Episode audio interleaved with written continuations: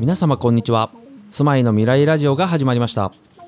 ナビゲーターを務めさせていただく薩川亮也と申します。よろしくお願いします。アシスタントの高井純子です。よろしくお願いします。住まいの未来ラジオは空き家の学びを得られる番組。空き家というお題目のもと毎回ゲストの方にお越しいただきトークテーマを立ててお送りします。1回の放送時間は20分から30分ほど。毎回一つのテーマを取り上げます。生放送ではありませんが毎回公開収録をしています。どなたでも収録している様子をご覧になれるんです。収録日時等に関しては調布市が運営する LINE アカウント調布市住まいの未来教えてナビでご案内します。ご興味のある方まずは友達登録をお願いします。そして収録日にはぜひ遊びにいらしてください。今回は調布市深大寺にある空き店舗泉屋で収録しています。もともとお蕎麦屋さんだったところでバス通りにもなっている深大寺通りに面しています。専用のスタジオではなく築半世紀を超えた木造の建物ですので時には車の音や通りがかった人の声ワンちゃんの鳴き声が入ってしまうこともあるかもしれません。あらかじめご了承ください。さあそれでは早速ゲストの方をお呼びしましょう。合同会社サードプロジェクト執行役員の久保悟さんに今回もお越しいただきました久保さんどうぞよろしくお願いします。よろしくお願いします。ではまず久保さんのプロフィールを改めてご紹介します。久保悟さんは1980年生まれ世田谷区北沢のご出身です。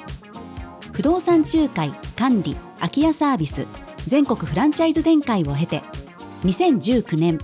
日常に寄り添う建築不動産をデザインし人の周りを豊かにすることを目的とした建築不動産会社。合同会社サードプロジェクト一回り研究所を共同設立されました。そして2020年10月出身地の世田谷区北沢にある解散した商店街の中の旧商店会事務所を再生し地域の寄り合い所フラット差し子をオープンされました。このフラット差し子差し子は数字で345と書いて差し子と読みます。はいそれではいつものようにここからは薩川が進行させていただきたいと思います。改めて久保さんお願いします。よろしくお願いします。お願いします、えー、今回はですね、えー、テーマをですね空き家の選び方っていうテーマを設定させていただきましたが、はい、もう本当に久保さんはい、聞きたいことがたくさんありまして、はい、今日20分じゃなかなか収まらないんじゃないかなと思ってるんですけど これ、まあ、きっと僕以外もいあのそういう空き家どうやって探してんのかなとか思ってる方たくさんいらっしゃると思うんですよ。まあ最初に言っておくとですね久保さんと、まあ、そういうテーマ話そうかって言った時に、まあ、そんな簡単なものじゃないよねっていうのが、まあ、あのあるんですけども、まあ、そこを、まあ、逆にこうちゃんと皆様にお伝えするという意味でもいろいろとお話を聞きできればと思ってますので、はい、今回もよろしくお願いします。よろしくお願いします。ということで、と空き家の選び方ってテーマで、まあ、要は空き家をあの、まあ、活用されているあの久保さんが、まあ、例えばあの僕ら一般人が、まあ、空き家を使いたいと思っても、まあ、当然あの使える空き家はわからないしどうやってうんその空き家、まあ、もうちょっと言うとオーナーさんとまあ、出会っていけばいいのかみたいなところも、うん、全然わからないんですけれどもそういう久保さんはまずこうなんだろうなこう空き家を活用したいしようと思った時に、はい、どういったことからこう始められるんですか？活用したい。うん、えー、場所がまず第一ですね、えー、どこにあるのかとかっていうのはまず最初に来ると思うんですけども、まあ、ちなみに僕らが今やってるフラット差し子っていうのを見つけたやり方っていうかなんですけども、もちろんその何でしょう、え情報がどこかに出てるわけではないんですよね。で、まあ、僕らそこでやろうって決めたので、うん、えー、23か月かかりましたですかね。あの通りの方に、うん、えー、突撃です。あもうインターホン。インターホン鳴らすお店やってたらお店使ってお金払って買い物する ついでに聞くっていうのを1回やったぐらいじゃ意味なくて、うん、それを何度も何度も繰り返して、うん、で、えー、あここいいなと思った時には、うん、え顔写真を入れたお手紙を投,、はい、あの投函したりとかして、はあ、それをもうひたすら繰り返したんですね。はあはあ、ですと投函した方から電話いただいたりっていうことができてきたり、えー、まあ電話くれたけどうちはちょっと難しいよっていう方もいたしでそういうのを何回も繰り返した結果今のところにやっとたどり着いてるわけでなんか空いてるから困ってて、えー、何とかしてよっていう、うん、そんな軽いノリの話では全然なくて、うん、そうなんですよね。それなりの努力があってっていうので、うん、なんか、えーと、ちなみにちょっと詳しく聞いていいですか？その、はい、手紙顔写真を、えー、書いた手紙っていうのは、まあ、要は久保さんのプロフィールとこういうことできますみたいなそういう内容なんですか？か、うん、活用しますみたいな。あ活用しますっていうか、はい、えっ、ー、とまあもともとここにいた出身なんですよっていうのとここに戻ってきてこういうことがやりたいんですっていうのを、うん、まあつらつらと書きまして、で自分の顔となりはこうですよっていうのをちゃんと提示したものをこうなるほど。配りまして。もう本当に土着的と言いますか。もうなんもうもう。そうですねドブ板営業ってあれですか でもね本当そういう感じですね。昔ながらのなのでまあなんかわかんないですけど、うん、空いてるから使ってあげるみたいなそういう感覚をお持ちの方もいるんだろうなとは思うんですけどもそれはやっぱり所有者さんのなんだろうなハートをまだつかめてないと僕は思っているので、うん、そこまで至るまでの道のりっていうのは非常に長く険しいと僕は思ってます、なるほどですね。やっぱりそういうアプローチをされるのはこれまでの経験が生きてたりするんですか？やっぱそれが一番いいっていうことなんですかね？そえーと、例えばうんちょっとわからないですけどあのどういう方法が他にあるかはわからないんですけど、うんうんなんかもうなんていうのかなそのドブ板営業ドブ板営業なんですね。なんかいやそういうあのアプローチってなかなかできないことじゃないですか、うん、でもなんかそこまでできるのはなんかいろいろとこう失敗というかいろんな経験をされたからだったんですか？うん、そうですね、うん、あのー、まあ前回や前職というか、やってた会社では、あのメディアを使ってわっと、うんうんうんえー、広げていたわけなんですけれども、まあ、いろんなお問い合わせいただいてたんですよ。はい、でやっぱりいただく場所で、うん、えー、それこそ千葉の奥の方だったり、うん、山梨だったり、うんうんうん、四国のなんか山の中だったりとかって、本当にいろんなとこからいただくんですけども、うん、まあ、一件だけ見たらあ、はい、良さそうかなとか思うんですけど、うんうんうん、いけるっていうまずね、まずそこに行く時間とコストもかかるわけじゃないですか。でじゃあ何かやろうとした時に、果たしてそれが事業になるのかどうかっていうのをまず最初に考えないと、うなんか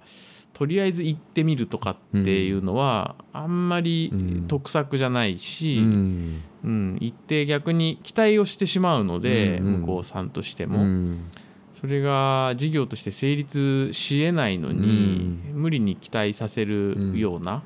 動きをするっていうのは僕はちょっと違うかなと思っていて、うん、あんまりやらないです。なるほど。確かに地方に空き家はねたくさん増えてますけど、そこには少なからず移動っていう、まあ、コストですよね、まあ、かかってあのなんで全国に増え続けますけどきっとあのなんだろう全部を活用するのは多分土台無理な話で、ってなってくるとやっぱりあの、まあ、久保さんは特に都内であの、まあ、お住まいでもいらっしゃいますしこの事業を展開される時に逆にこの都内のある一つの地域でっていうところに行き着いたっていうそういうことなんですかね。そうですね。今の場所っていうのはやっぱり、えー、事業性があるなっていうふうに考えたのでそこに拠点を持つっていうことの、まあ、優位性を感じてやったっていうところですかね。なんかその今回のテーマの空き家の選び方、うん、まあ、もうちょっとそのエリアの選び方みたいな、うん、そういう意味でも久保さんなりにはこう事業性を感じてらっしゃるというような感じなんですか？その地方よりもよりこう、うん、世田谷区内のある一つのエリアをこうなんていうかな？こうターゲットって言ってあれかもしれませんが拠点にした方が結果的に事業としても続くし。そうですね、まあやっぱりなんだろうな空き家って一言に言っても、うん、それこそ2駅違えば住んでる人も違うし、みんなね事情も違ってきちゃうので、やっぱりギュッとエリアを絞り込んでやっていかないと、うん。なかなか解決っていうとあれですけどね、うん。あの手を出していくのは難しいかなとは思っていて、まあ、確かにあのちょっと離れたところからのご相談とかもいただくんですけども、それをい、ね、行くかやるかどうかっていう判断はいつも最初にしてますね。なるほど。もうまず数字を出してみたいなそういうことなんですか？そうですね。実際にじゃあそれっていうのが、うん、えー、まあ、エリアのなんだろうなエリアの賃料のアッパー上限ってやっぱりあるので相場というかでそれを叩いてみて、うん、じゃあ逆に売った時に大体どれぐらいになるのかなっていう概算で貸した時売った時っていう目安はある程度やっぱりつけて、でそれで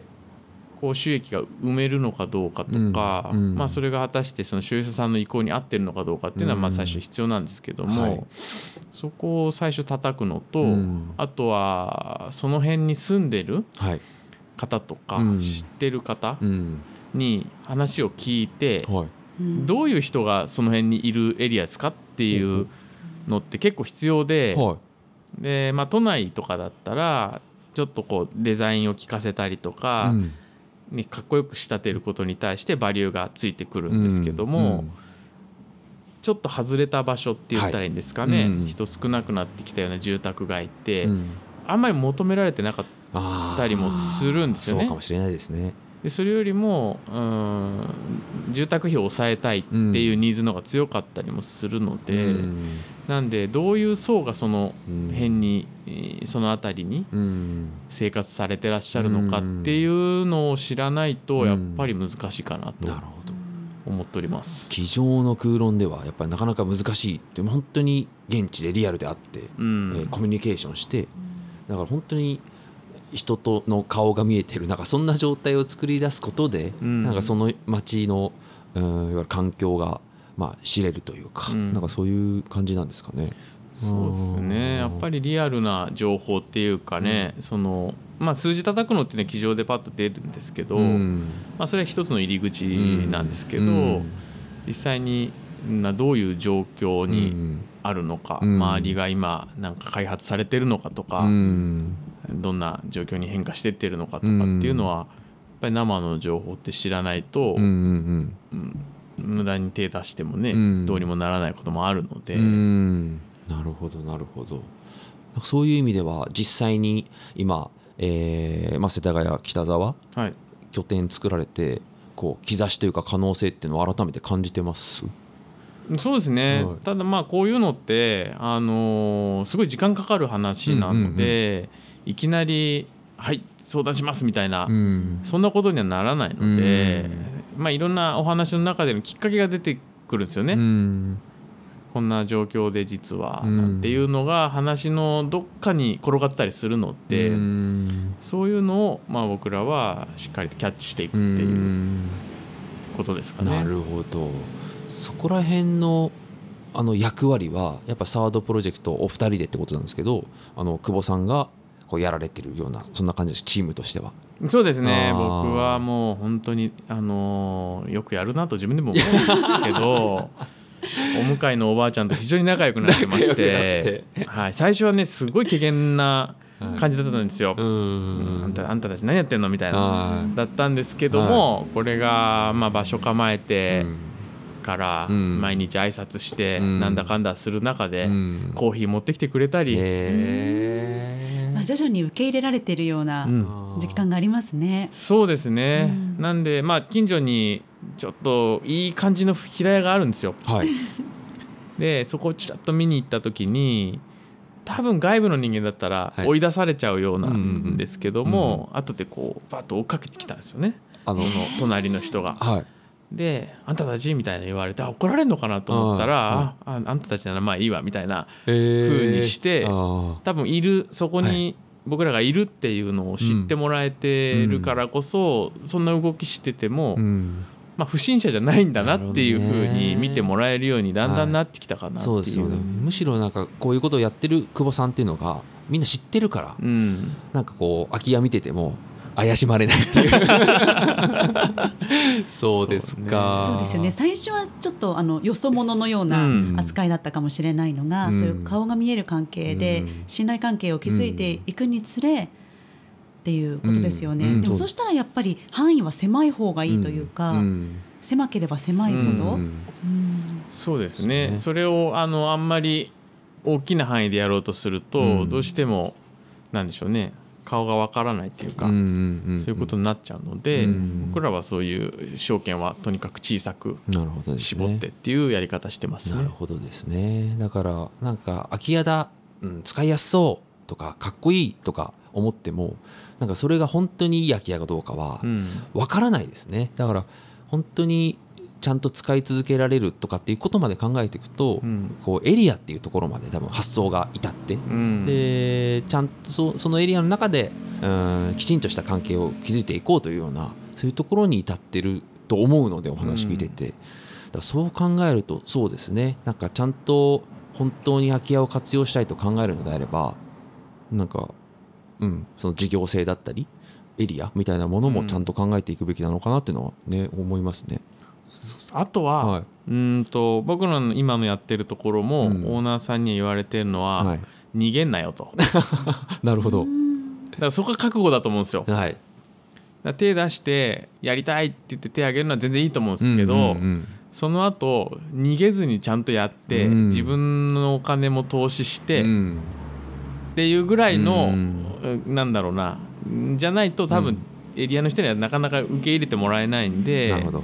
ね、飛んでって、うん、あのそれこそいいよね鎌倉とかで別荘作りたいみたいな、うん、みんなで作りたいみたいなの楽しいと思うんですけど、うん、そうやって続く、うん、毎月誰かが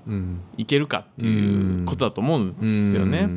でそれってやっぱり立ち切れになっちゃうとやっぱ意味ないので、そこはなんかやるからには、あのお金の部分も能力の部分も、ちゃんと覚悟を持ってやるべきだなと僕は思ってますけど。なるほど。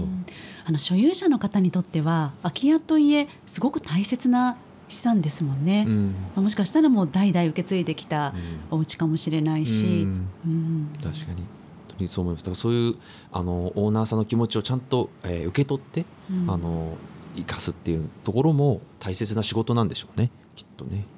なるほどな。あのなんかその一応今回テーマが空き家の選び方ということでで、まあ、多くのリスナーの方が、えー、きっといらっしゃると思うんですけども皆さん ぜひたくさん聞いてくださいね あのきっといらっしゃると思うんですけども、えーと、なんか地元でやっぱり空き家活用したいみたいな思いをあのお持ちの方もまあいらっしゃると思うんですよね。でなんか自分の地域っていうのはなんか勉強するべきだと思うんですけどもなんかそういう人に対してあの自分の地元で空き家を活用したいと思う人へのこう第一歩目のアドバイスというか、うん、なんか久保さんからあのなかなかねその難易度が高いことだと思うので事業として行うということに対しては、うん、だからそこまでのお話というよりかはなんか一つこういう考え方が重要だよみたいなことをちょっとこう何でもいいので、こう久保さんなりの アドバイスをいただいて今日はちょっと締めたいなと思うんですけども、はい、いかがですか？とにかくやりたかったら、うん、もうその地域の人と接触するしかないですね。なるほど。で,、うん、でちゃんと顔見せて